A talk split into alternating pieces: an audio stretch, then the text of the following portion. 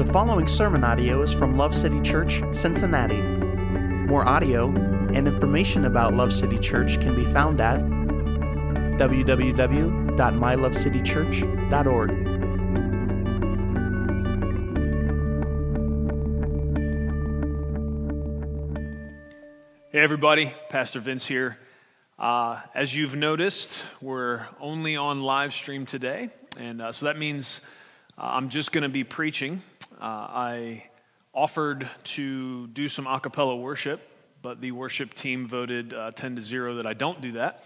Uh, not sure why, we're going to meet about it later, but I'm just going to be teaching the Bible today, but I'm excited to do that, and I hope you are too. Um, so, if you would, please turn with me to the book of Mark, uh, chapter 10. We're going to look at verses 1 through 16.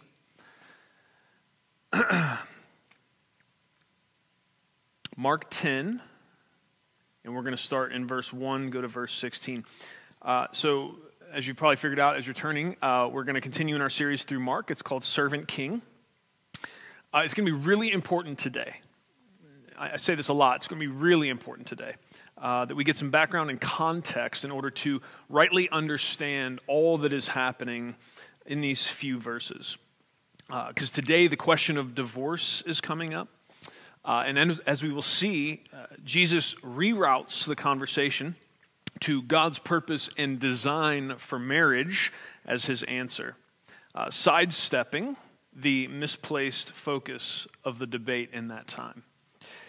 Uh, this was a hot topic in those days. And the Pharisees, in coming up and challenging Jesus in this way, they were hoping to get him out of favor with one of the two dueling Jewish factions of the day or with Herod, uh, who had already, if you remember, beheaded John the Baptist at the request of Herodias because John the Baptist was calling them out about their adulterous relationship.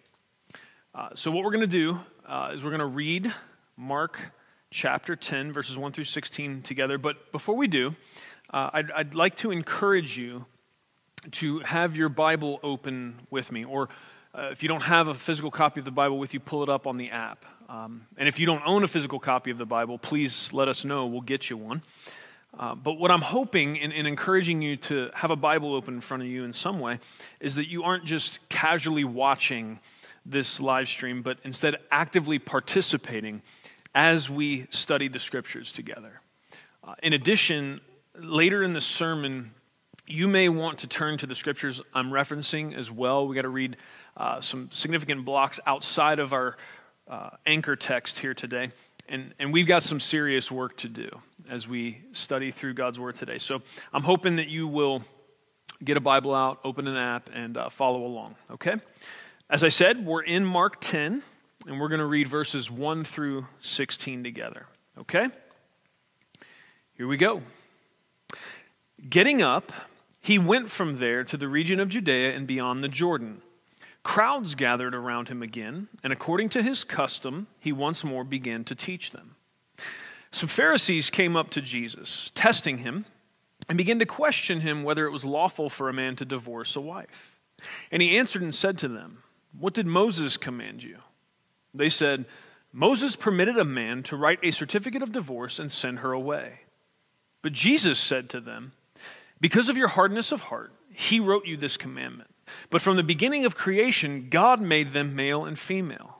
For this reason, a man shall leave his father and mother, and the two shall become one flesh. So they are no longer two, but one flesh. What therefore God has joined together, let no man separate. In the house, the disciples began questioning him about this again. And he said to them, Whoever divorces his wife and marries another, another woman commits adultery against her. And if she herself divorces her husband and marries another man, she is committing adultery. And they were bringing children to him so that he might touch them. But the disciples rebuked them.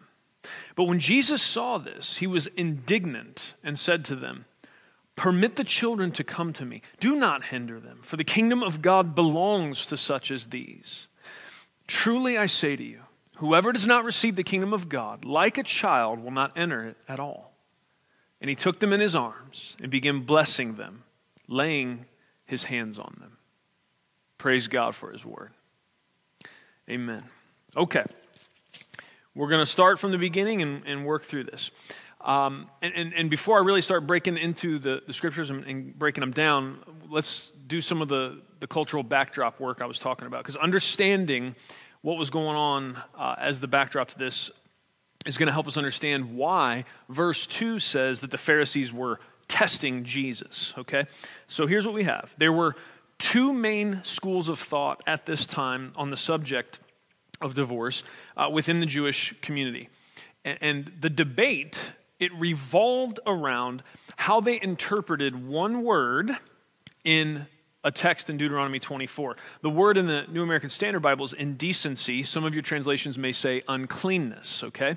But this is this was kind of the crux of the debate at that time. So I'm going to read you Deuteronomy, the, the, the scriptures in question, the, the reference here they're making to the, the law of Moses. Uh, I'm going to read you verses 1 through 4 in Deuteronomy 24. Okay, so if you want to kind of hopefully you have maybe a bookmark in your Bible or hold your finger there. If you want to turn to Deuteronomy 24, that's the fifth book of the Pentateuch. Okay, so that's towards the beginning of your Bible. Uh, Deuteronomy 24, verses 1 through 4. I'm going to read those to you now. When a man takes a wife and marries her, and it happens if she finds no favor in his eyes because he has found some indecency, that's the word, remember? The debate swirls around. Found some indecency in her, that he writes her a certificate of divorce, puts it in her hand, and sends her away from his house. And she leaves his house and goes and becomes another man's wife. And the latter husband turns against her, writes her a certificate of divorce, and puts it in her hand, and sends her away from his house. Or if the latter husband who took her to be his wife dies, then her former husband who sent her away is not allowed to take her again to be his wife after she has been defiled, for that is an abomination before the Lord, and you shall not bring sin on the land which the Lord your God is giving you as an inheritance. Okay? So I told you that the, the two dueling factions, it surrounds this word indecency, and what does that really mean? Well, one school of thought was led by Rabbi Shammai, and he was, his position was more conservative but less popular among the people. I think you'll probably see why. He understood that word indecency or uncleanness, that that meant in particular sexual immorality, and some would even say basically the bottom line is if, if the husband found out the woman was not a virgin at the time they got married, then that was what this was covering, okay? Um, and he said that was the only valid reason for divorce, okay? So that was one school of thought. But there was another, Rabbi Hillel. Uh, he was, had a more liberal view, and it was more popular with the people he understood this word uncleanness or indecency to mean basically any violation, and, and almost to the point of even an annoyance that the wife may cause the husband.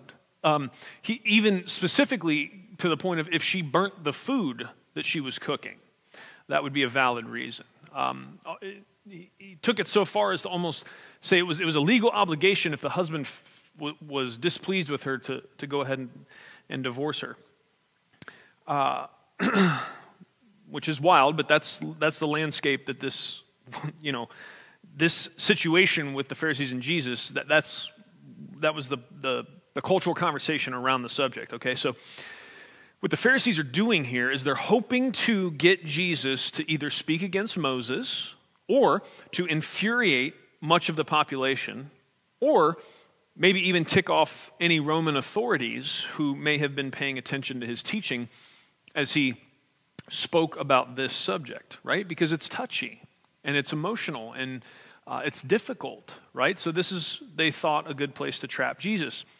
And it's, it's interesting that the, the real heart of the question here that, that the Pharisees are getting at, it's, it's really exposed a little more clearly in Matthew's account of this same interaction because in Matthew 19:3 we see this some Pharisees came to Jesus testing him and asking is it lawful for a man to divorce his wife for any reason at all?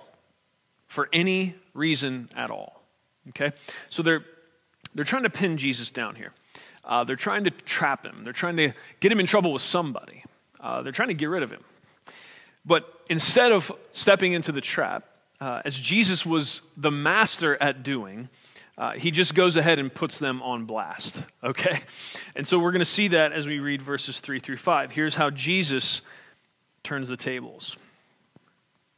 Let's read that together again, verses 3 through 5. And he answered, and so they asked their question. Jesus answers, What did Moses command you? They said, Moses permitted a man to write a certificate of divorce and send her away. But Jesus said to them, Because of your hardness of heart, he wrote you this commandment. But from the beginning of creation, God made them male and female. For this reason, a man shall leave his father and mother, and the two shall become one flesh. So they're no longer two, but one flesh. What therefore God has joined, let no man separate. So I'm here to zero in on three through five in this kind of table turning that, that Jesus does.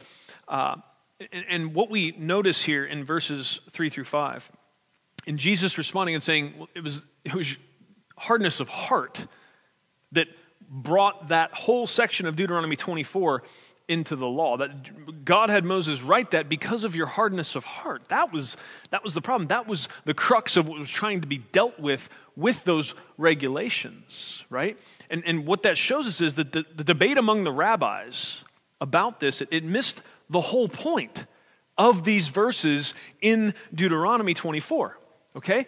Because here's what we see in the intensely patriarchal society of Old Testament Israel, without these laws, without what I read you from Deuteronomy 24, okay, wives would have been much more vulnerable to the manipulation or the foolish whims of their husbands, okay?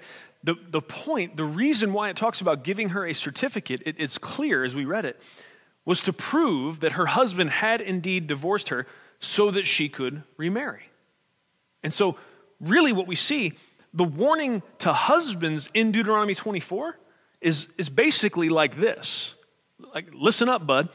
Uh, if you let her go and she finds someone else,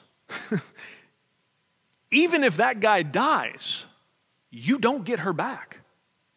That's really the warning, right? And Proverbs 18:22 says, "He who finds a wife finds a good thing and receives favor from the Lord." Right?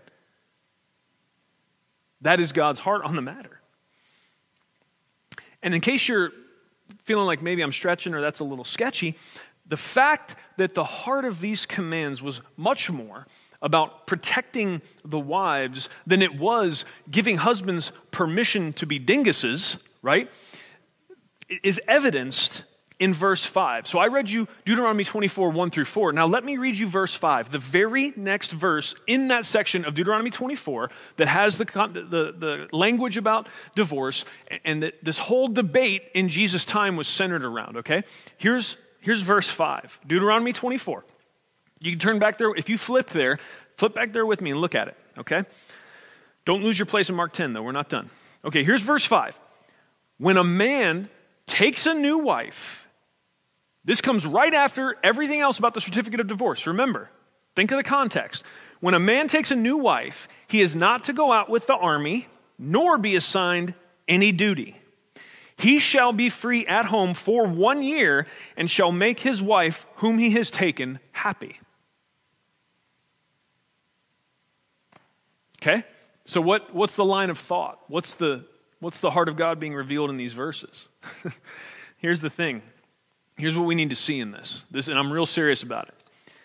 Any chauvinist who has ever thought he was justified in treating his wife as anything but a precious gift from God needs to read his Bible again. And preachers who have taught that nonsense are going to answer to King Jesus for it. 100%. Amen. I hope there's some people amening at home right now. If you didn't, go ahead and do it. That was a good spot. Hallelujah. But, so, so we, we, we go with Jesus on his sidestep around the trap, and we see the real heart of what Deuteronomy 24 is even getting at, right? But it, can we be honest about ourselves? Isn't it just like humans to turn those verses in Deuteronomy 24 into a debate over what grounds there are for divorce? And not only to do that, miss the point, turn it into a debate about the one word, indecency or uncleanness, miss the heart of the thing, right? not only do we that, but then separate into legalistic and relativistic factions over it and bicker about it. Lord help us. That's what we do. We're still doing that today about a lot of things, okay? We're not immune from that foolishness. Amen. Now, before we move on, I want to make sure we flip the coin over here, okay? These commands were, at least in large part, to protect the wives from the emotional or immature whims of their husbands, to be sure. But let us not think that verse 5, talking about husbands making their wives happy, means that they are then subject to live enslaved to any emotional or immature whims of their wives. Okay? Because this can work in reverse as well.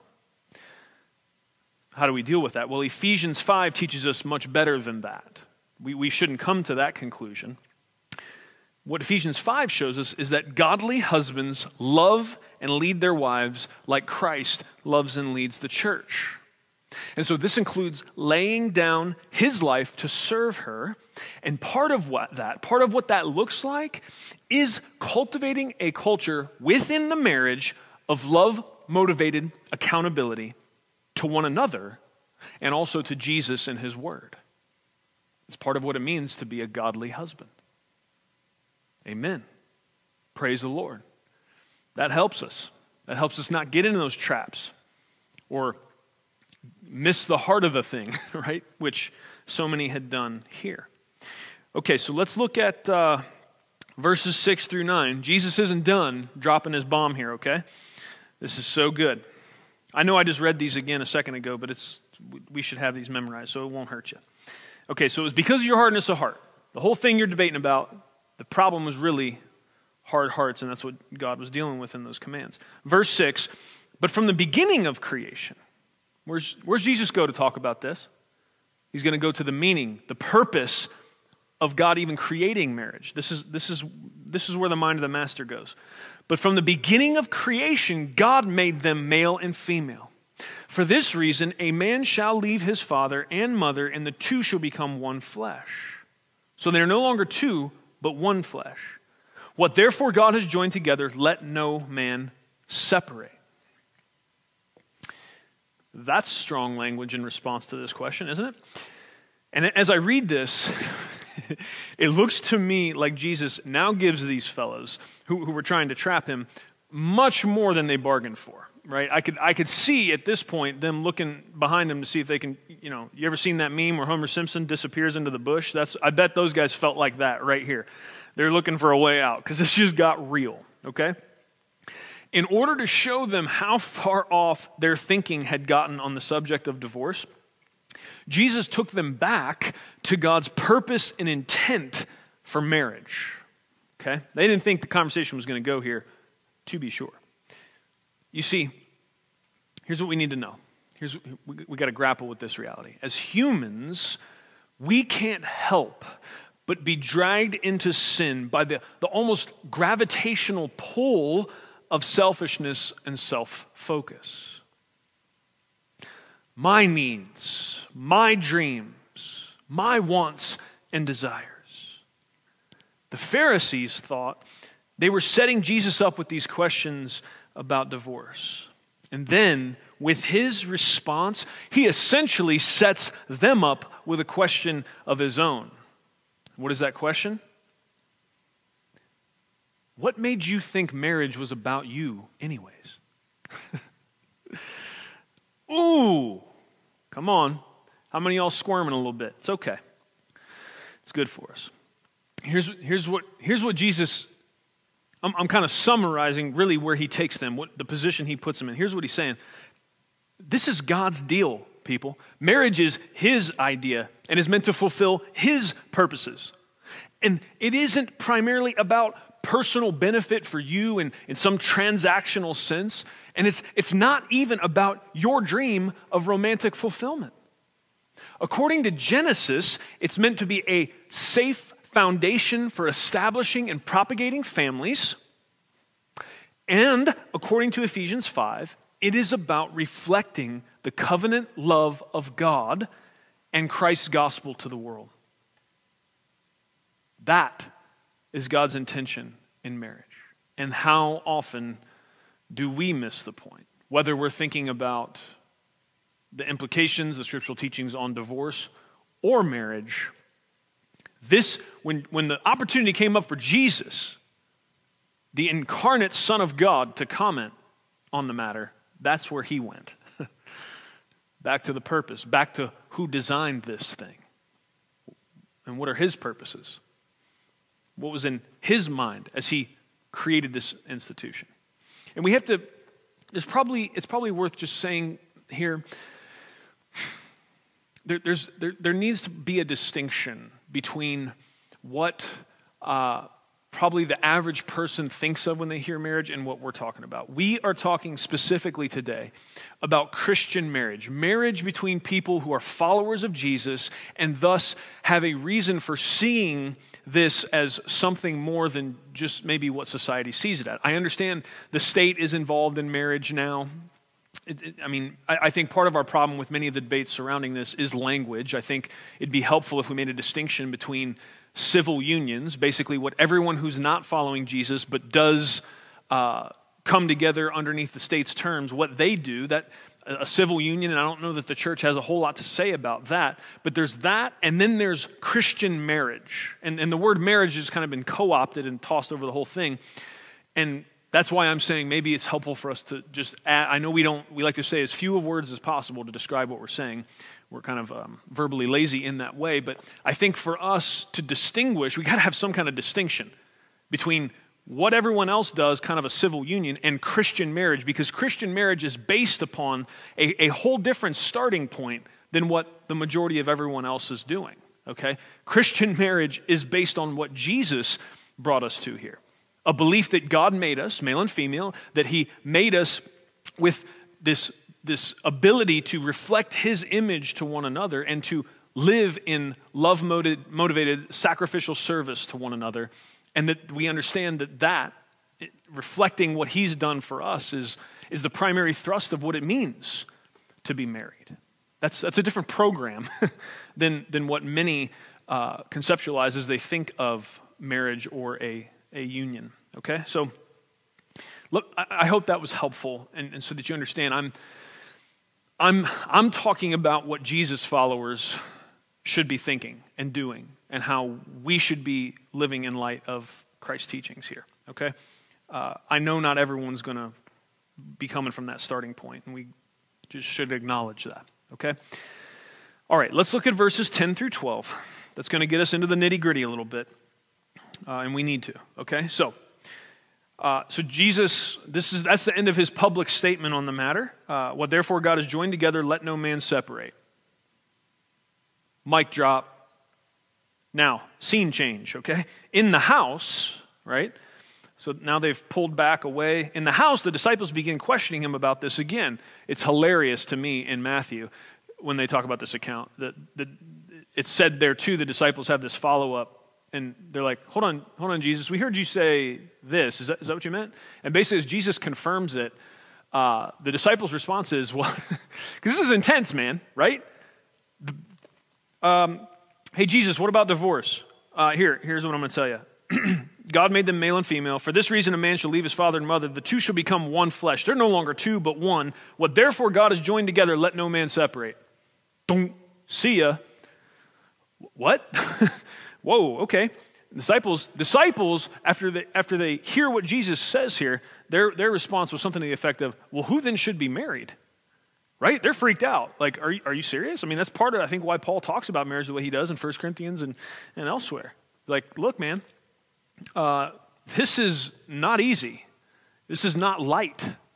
This should not be entered into uh, with any kind of frivolity. Very serious because it's covenant. Covenant is what makes the difference, man. Covenant is the same word for our relationship between us and God through Christ, is applied to what a husband and wife do in coming together before God and making vows and promises. Covenant. It's a big deal. It's a big, big deal. Okay. So now we're getting into Jesus expands a little bit on, on what he's talking about for the disciples. Uh, it didn't make him feel any better, I'm sure. In the house, the disciples began questioning him about this again. And he said to them, Whoever divorces his wife and marries another woman commits adultery against her. And if she herself divorces her husband and marries another man, she is committing adultery. Okay, so here's one of the times where we have to really uh, lean into the principle of understanding that we need the whole counsel of God's word on a given subject because you could read what Jesus said there and think, "Oh, okay, well that's that's it. That's all he said there, and so that's all there is to be said on the subject." And that is not the that is not the case, okay? Jesus addressed specifically what he was being questioned about here. This is not meant to be an exhaustive list or an exhaustive conversation around uh, God's requirements, God's heart uh, when it comes to marriage and, uh, in particular, divorce. How do we know that? How do we know that, that, that this here isn't all Jesus had to say about it? Because if that was it, then basically, uh, and there are those who hold this position, uh, that their divorce is never permitted under any circumstance, okay? Uh, that position, I, I, you know, there, there, are, there are even Bible teachers that I would say I, I respect that, that hold that position, but I think it goes too far. It doesn't take into account all that the whole counsel of God's word has to say on the matter. How do we know that Jesus didn't say, okay, we're talking about this right now. Let me give you everything you need to consider on the matter right now. Okay? He didn't do that here, or if he said more about it, Mark didn't necessarily record it in this setting. Um, but we know this is not an exhaustive treatment because right off, right off the bat, Jesus doesn't mention anything about death here. Okay? And we know that death is one way that a marriage covenant, in God's eyes, uh, comes to an end. Okay? Romans 7 2 says this For the married woman is bound by law to her husband as long as he is alive. But if her husband dies, she is released from the law concerning the husband. All right? Um, ladies whose husbands have annoyed them lately, uh, it says that you're released if he dies, not if he's murdered. Okay, so let's just keep that in mind. Amen. uh, the second, so death is the end of a marriage covenant uh, commitment. Okay, and and there's there's a couple other cases that the whole counsel of God's word gives us. Uh, the second is adultery. Okay, and and we actually see that come out in Matthew's telling of this event. Okay, so in Matthew 19 9, it says this I say to you, whoever divorces his wife except for sexual immorality and marries another woman commits adultery. Okay, so except for sexual immorality. And so we see uh, that even that, that ties to Deuteronomy 24 and that indecency or uncleanness. And so the, the heart of God has consistently been that if someone violates a marriage covenant, uh, and, and here's the thing this is live, it's live stream, so I'm assuming families are all sitting together, so I have to, I had to rework this a little bit to be uh, a little a little easier on little ears. So the, the point is, when it comes to, um, well, how shall I say? In Genesis, it said Adam knew Eve. Parents, adults, you know what I'm talking about? You got me? Okay. That's a major factor here, okay? Uh, physical relations, okay? That's, that matters, and what that points us to is you know, a whole other subject of something we need to rethink the way we see it uh, because for many it's become merely a casual physical act or, or you know whatever but it's it's it's deeply spiritual and it has it, it, it creates connections and it's it's really only meant uh, it's only safe within the benevolent boundary of covenant marriage. And when that's violated uh, you know in any case that the bible is talking about permitting divorce here, we need to make sure we're, we're using that word, permitting. Never is it commanded. There's, there's no situation where the grace of God can't lead to reconciliation. And I would tend to stand on the side of saying, in any case, reconciliation through uh, the grace of, of God's gospel and mercy being applied and mutual forgiveness and healing, that that is always best case scenario. However, there are clearly cases where that is unable to happen, okay? And it's sad, it's heartbreaking in every case. Um, because we see the, the summary of God's heart on the matter what therefore God has joined together, let no man separate. The language all the way back in Genesis that joined together, it's, it's, it's like gluing something together, bonding it in such a way that it's not meant to be taken apart. Okay? But there are uh, certain cases where uh, God understands that, that that glue can be dissolved, certain sins, and, and adultery is one of them. Okay?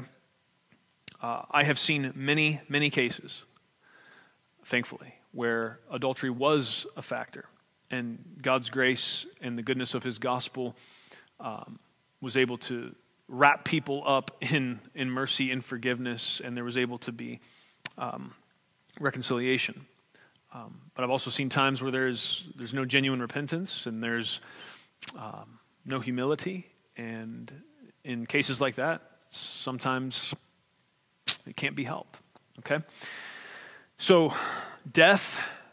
So, what, what am I doing? I, since we touched the, the, the conversation of divorce here, what I don't feel like I can do responsibly is just read through what Jesus said here without taking a minute to walk you through what the whole counsel of God's word says about it, okay?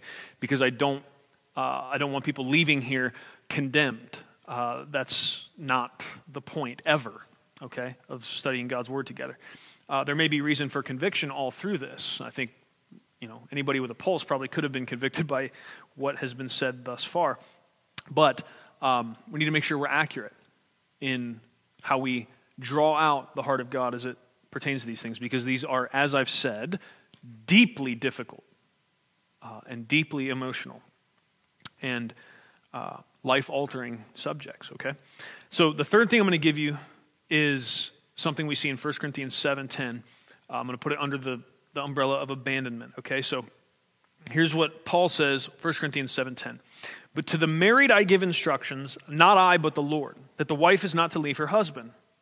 But if she does leave, she must remain unmarried, or else be reconciled to her husband, and that the husband is not to divorce his wife. Okay? Uh, that was 10 11. This is verse 12, 1 Corinthians 7.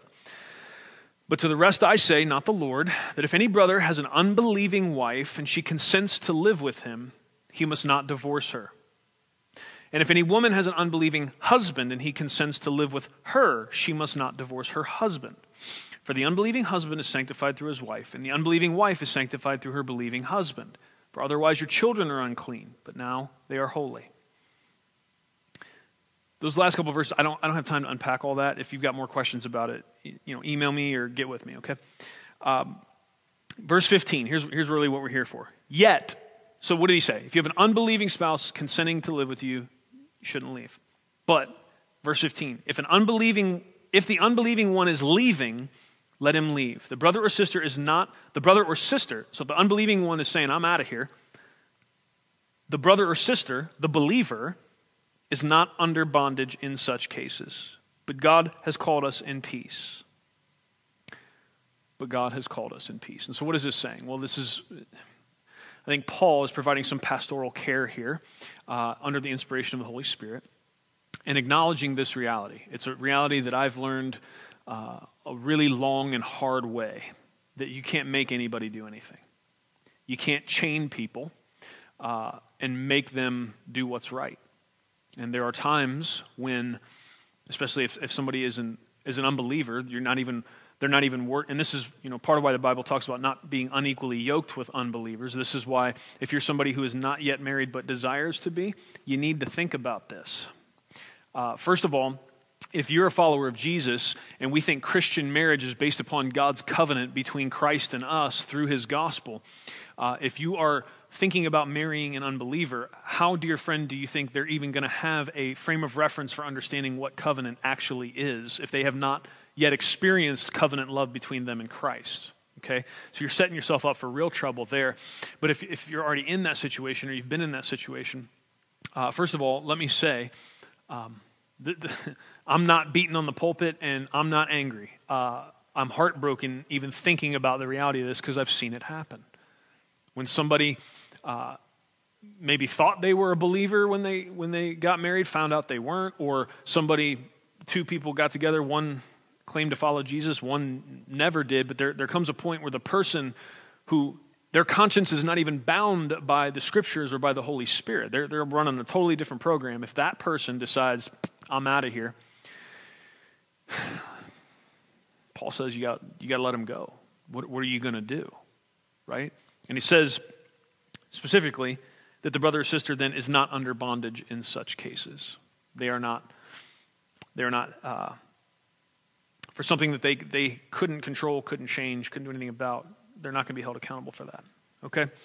One, one thing I do want to mention, uh, I hesitated on it, um, but I, I just want to say it because it's out there, okay? And th- I think it, it needs further study and, and, consideration by more than just us here. But um, there are those who would include um, abuse, and that's a difficult term to uh, define. Uh, most notably, I would say recently, Wayne Grudem, who wrote a systematic theology book, uh, is known for some other things. He, he, he changed his position, uh, would not, he basically at one time would have been, traditionally for a long time, the church's understanding of what, where divorce is permitted is death, adultery, and abandonment. Okay? Those three reasons.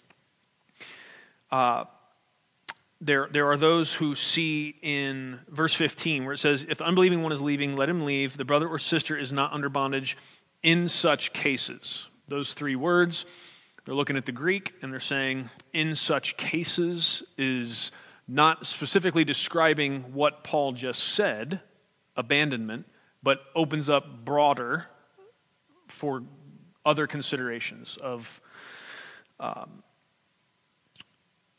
you know, long term patterned uh, abuse and, and somebody being in danger. And, and let, let, me just say this even, I think, responsibly, churches and, and, leaders that even if somebody stands in the place of there's, there's three ways out of marriage death, adultery, and abandonment. That doesn't mean, and this is part of why this is such a hard conversation is because there's been,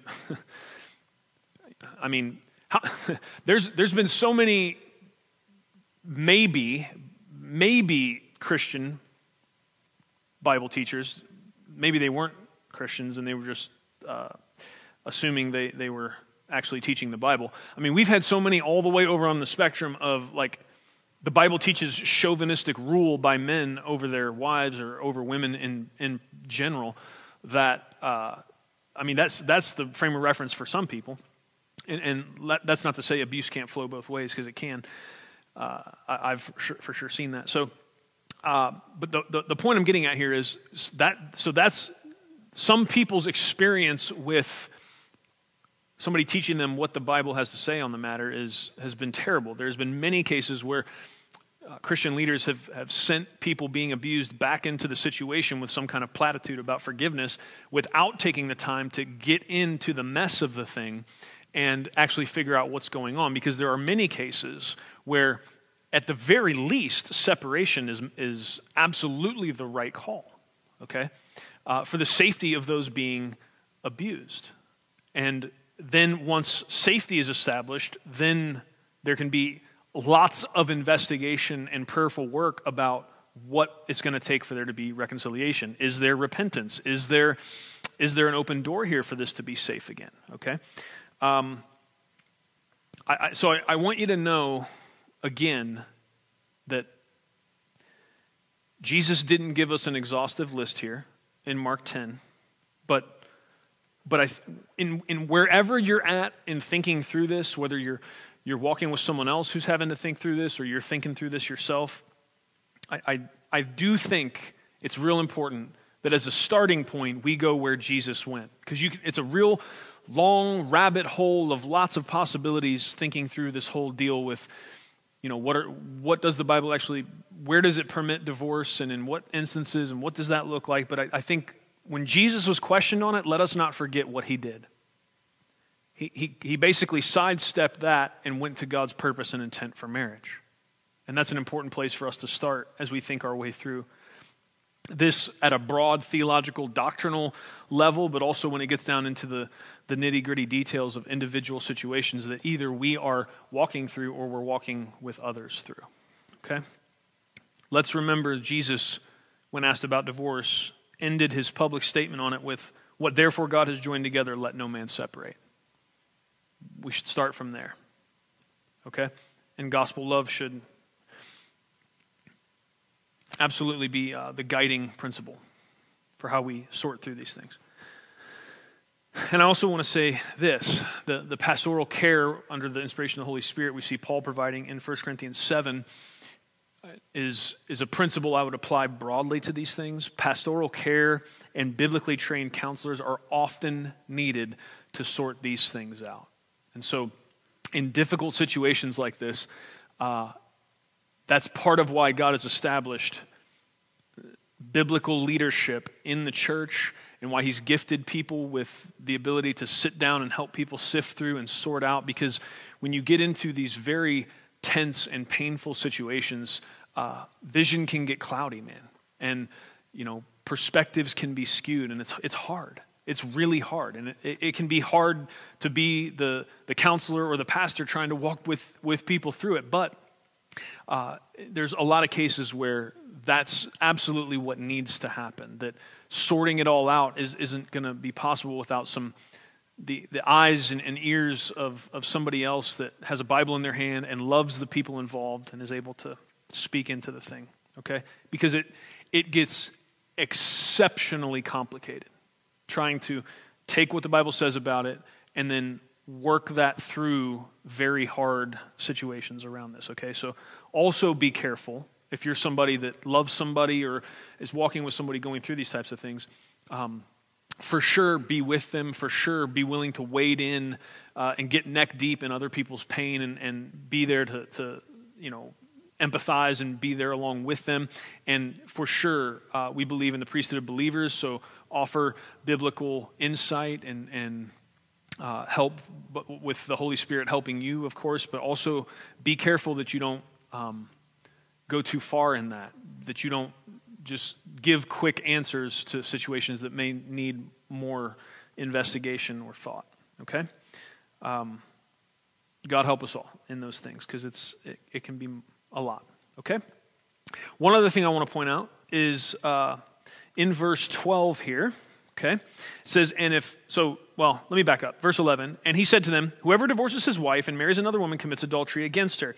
And if she herself divorces her husband and marries another man, she is committing adultery. I think it's very interesting that in verse 12, Jesus specifically addresses the potential sin of a woman and, and is holding her personally responsible for it instead of just talking past women like they were just under the rule of their husbands or not even there, right? Um, like many would have in that day. Jesus didn't just say, hey, husbands, if you do this, he also speaks to the wives, which it may be hard for us to see why that matters or why that uh, contributes to the proof that the Bible is not um, the chauvinistic hammer used to beat on women that many accuse it of being, but Jesus treats them just the same, as if they have. Uh, free will and moral accountability and can make choices about whether they're going to follow what the Lord says or not. Amen. Okay? So, that, along with what we saw in Deuteronomy 24 today, should help us. Maybe the next time uh, someone tries to tell us that uh, God's word is, is basically a, an implement to hold women down, it's absolutely not. Okay? All right. Let's, let's look at verses 13 through 16 today. It, it seems like maybe a. Uh, um, a hard pivot away from what we're talking about, but I think, I think there's a thread that connects, okay? Um, verse 13. And they were bringing children to him so that he might touch them. But the disciples rebuked them. But when Jesus saw this, he was indignant and said to them, Indignant. That's, we want to make sure we get the force of that word. Not, we don't use indignant a whole lot anymore. I'm indignant at you. I don't think most of you would say that, but um, Maybe you'd be better than some of the things you do say. Amen. All right. Uh, but indignant is strong. The, the language here is Jesus oh, was not happy. Okay? Not happy with what just happened here. That's, that's what it wants to get across to you, this, this word. And here's his answer Permit the children to come to me. Do not hinder them. For the kingdom of God belongs to such of thee as these. Truly I say to you, whoever does not receive the kingdom of God like a child will not enter it at all. And he took them in his arms and began blessing them, laying his hands on them. Okay, what do we see? As, as much as this entire section here that we've read, these 16 verses, as much as it is about divorce and marriage, because we went in and understood the true heart of what was happening in t- verse 24, and because we saw how Jesus dealt with the factions and, and ideas that had, and what that thing had become, everyone missing the point, we also, these verses are also another example of how we tend to miss the gospel with our tendency for overcomplication. Okay? Marriage, and what am I saying? And how did I get to the gospel? Well, I've already kind of alluded to it, but hear this.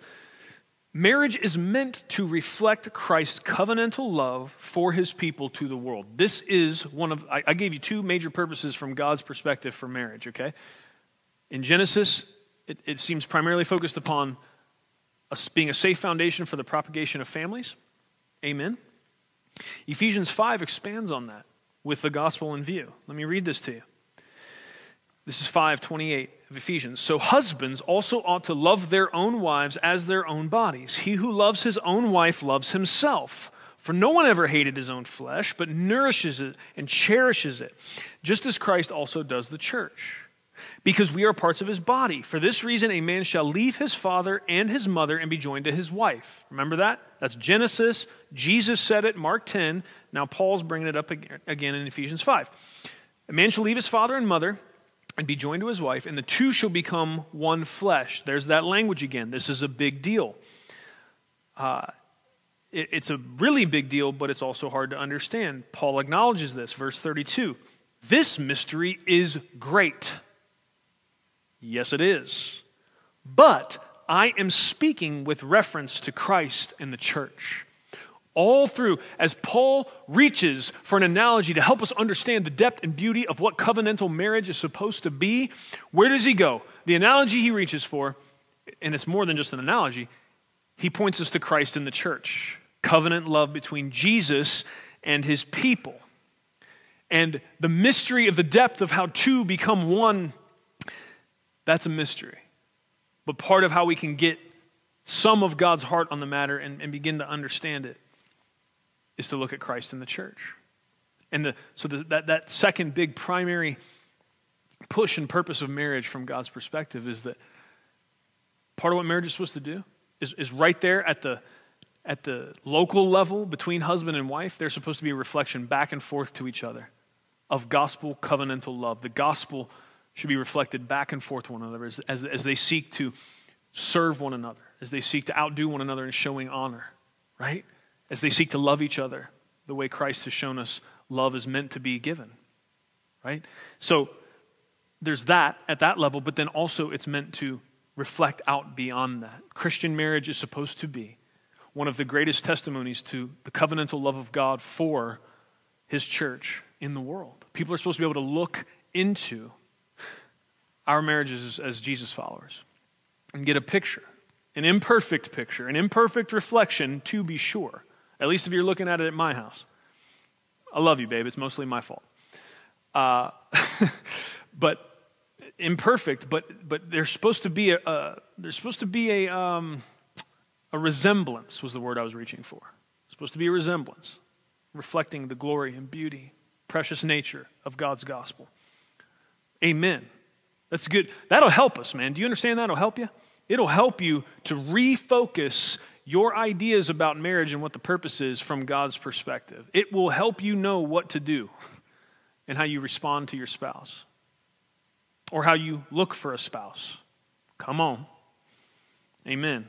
I know some of the folks not yet married are like, oh man, another sermon on divorce and marriage. How? Listen, that's the point. That's what I'm trying to get to, man. This thing isn't just about, Jesus took it and made it way more than that. And he punked the Pharisees by saying, Here, let me, show, let me show you how you miss the heart of the matter all the time. Let me show you, actually, Deuteronomy 24 is not about your silly debate over the word uncleanness. That's not the point. Okay? And that's what I'm saying we tend to do.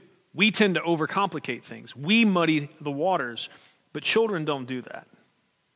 Little children don't do that. Little children are simple. And that's what Jesus is saying here.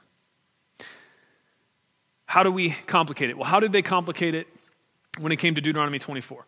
What does uncleanness mean? Well, we think it means, uh, we, we've got this conservative angle on it. What we think it means is there's only, there's only one possible way, and it's this very specific. We're going to have this letter of the law answer to what that word means, and, and that's it. And, we're going we're to hold everyone to that standard, and that's, that's it. That's the bottom line. Okay? That was Rabbi Shammai.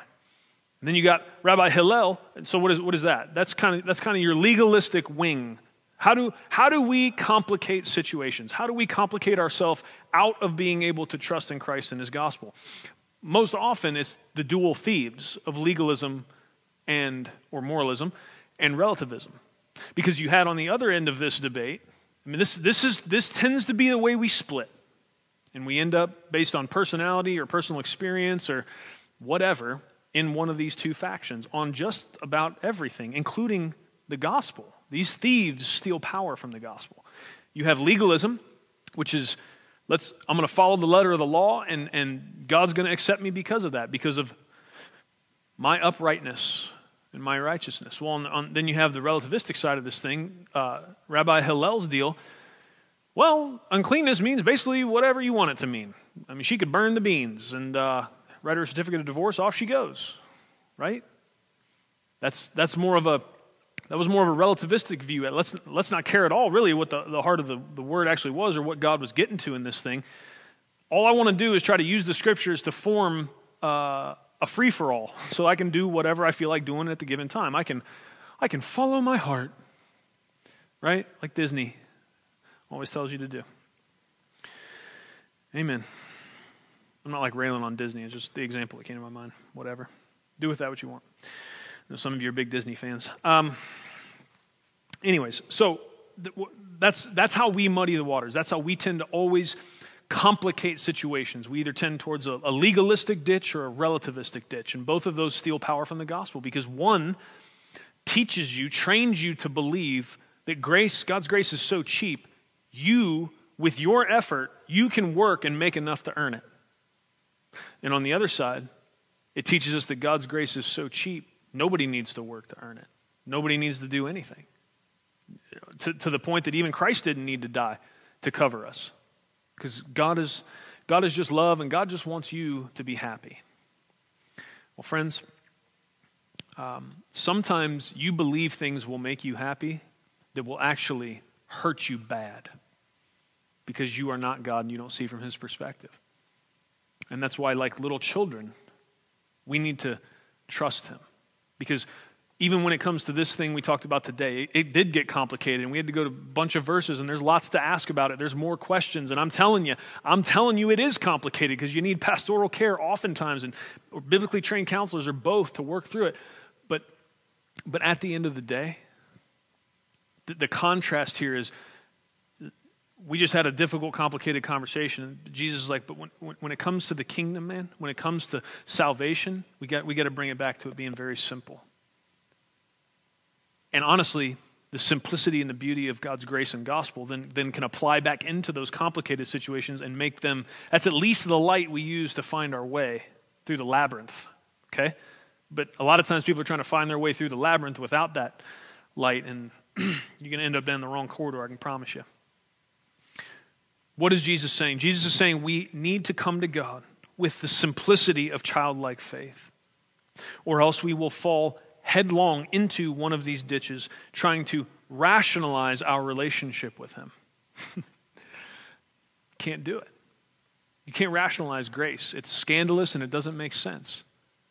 The truth that we are sinners and that Christ came off of his throne in heaven, allowed himself to be born of a virgin girl in Bethlehem, to be raised by human parents that he created, and then submitted himself to be tortured and murdered by his own creation in order to save them. That, rationally doesn't make a lot of sense. but, you know, this, by way of analogy, and this, this is touchy, and, and for, for those that this may touch a nerve, I'm sorry, but it's, it's a helpful analogy, and, this is the reason I'm saying it. You know, the reason why little kids are often abused is, is this because they are both helpless and trusting. They're helpless and trusting. And what Jesus is saying here is that that helpless and trusting posture is the posture we must come before God with. That vulnerability. But here's what we also see in Christ, in Christ, in his life, in his death, in his resurrection, in his teachings, in his promises, in Christ, we see the proof that we have no need of fearing this kind of vulnerability with our Heavenly Father. Children end up being treated poorly because they are helpless and they are trusting. And that's because bigger humans around them are imperfect, broken people themselves. But we don't have that problem with our Heavenly Father. And we can come to Him like little kids with that kind of innocent trust. And so that's what I'm saying, friends. If, you know, m- maybe this is the first teaching you've seen of anybody trying to walk you through a biblical view of the, the subject of marriage and divorce. And maybe you have lots of questions right now. And maybe you have you heard me say things that you didn't like. And, and, and the, the goal is never to, to just offend you for offense sake, but uh, sometimes the truth of the word will offend you. And, and, what I'm asking you to do is if whatever it is today, whatever big cosmic questions you have about life and, and death or marriage and divorce or wh- wherever the intersection of your, your thoughts and your life comes in, into collision with the teaching of God's word, wherever those gaps are, friends, I'm, I'm asking you to, to simplify. Don't let that dictate whether or not you're going to come close to Jesus like these little kids did. You can come to him with this vulnerability. Look to Jesus. That's what I'm saying. You got big questions. That's great. God's not scared of your questions, and neither are we as a church. We welcome that. But, but we need to start from a place of what, what are we going to do with Jesus? What are we going to believe about Jesus? What are we going to believe about the fact that a humble Galilean peasant rose to such prominence in this ancient time, was murdered, and then it's, it's testified by many who saw it happen that he rose from the grave, and then the world has been changed ever since? What are we going to do with that? What are we going to do with his teachings? What are we going to do with the fact that he didn't just feed the hungry and heal people and, and do amazing things that no one can explain? What are we going to do with the fact he didn't just do all that, but he said, I am God. I am the way. I am the truth and the life. No man's going to come to the Father except through me. What are we going to do with the Bible's claims that this Jesus is the Savior of the world and that he can be trusted? We got to start there. And if we start there, and we use that gospel love, the perfect example being the way Christ has loved us, as our light, then we can go try to explore these other more complicated, difficult questions. And friends, sometimes the answer is going to end up being we can't be sure. God can't explain every detail of everything to us, always to a level that would, would satisfy our curiosity, because some things are reserved for Him. What did Paul say in Ephesians 5 about two becoming one flesh? God told us everything he could tell us about it, but then, but then we're still left with this mystery is great. and that's what some of this is going to be like. But the question is has God shown us enough in Christ to trust him, that we can be vulnerable, that we can come to him like, like little helpless children and know he's not going to hurt us, he's going to love us, he's going to help us and be good to us? I believe he has. And friends, I hope you'll at least consider believing that today and ask God to show you the truth of the matter. Because the grace of God defies our rational sensibilities. It is only through humble, childlike faith that we can receive it. That is where we find ourselves today. And uh, again, I just want to say, as, as the shepherd over Love City Church, anytime we touch the conversation of, of marriage and divorce, I know there are, there are raw nerves right near the surface, and this can be difficult. And, and I also want to say to you, there's, there's no way, in the same way Jesus really, it seems like he kind of only had time to say what he said about the thing in Mark 10, and, and we had to go to the whole counsel of God's word to, to look at the matter. Still we were not able to say everything that could be said or consider every possible variant. And that's why I'm saying, oftentimes in these difficult matters, there's a need for pastoral care, biblical counseling, or both.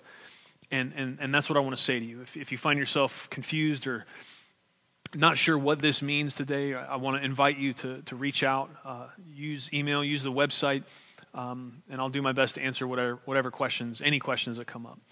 Uh, the goal of this, if here's what you can be sure of. If, as we end this sermon, if what you're sitting in right now is a heavy sense of condemnation, then Satan has tried to twist this good word of God, the hope that should come out of these verses, and use it against you. That's not how this should end for you. Should there be conviction? Uh, very, very possibly, probably, yes.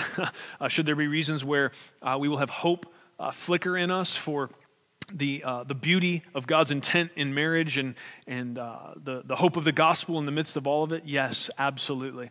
there should be hope. And uh, that, that's, what, that's the difference between conviction and condemnation. Condemnation is, is just a, a fist or a hammer that continues to beat you in the head and talk about how worthless you are and how there is no hope. The conviction of God is a gift of His Spirit, and it always brings with it uh, a way to respond and a way to move forward in faith. And so, um, if, if what is sitting upon you is heavy condemnation and all that I've said thus far has, has not been enough to lift that from you, I want you to know um, we're here. I'm here uh, to reach out and to talk through, work through, continue to look at the counsel of God's word and, and lean into the help of His Spirit uh, to end you up not in condemnation because there is not supposed to be any of that for those who are in Christ Jesus. Amen. Amen. I love y'all very much. Uh, I hope you'll pray with me now.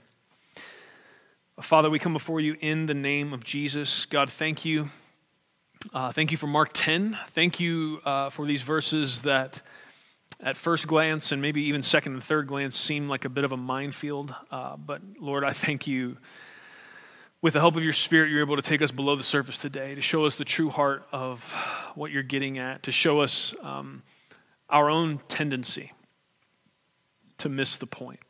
God, please don't let us sit here today thinking, man, look at those rabbis missing the point. Look at those Pharisees missing the point. How can they be so silly?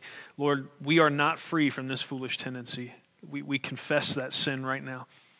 We are all constantly, consistently pulled to those ditches of, of legalism or relativism. Uh, but Lord, your gospel is a narrow, it's a narrow road, um, and we can only walk it through the help and power of your Spirit and the wisdom of your word. And We're going to trip and stumble. We know that. We're not going to do it perfectly. Uh, but God, we don't want to use that as justification for laziness on our part. We don't want to be just hearers of the word, we want to be doers.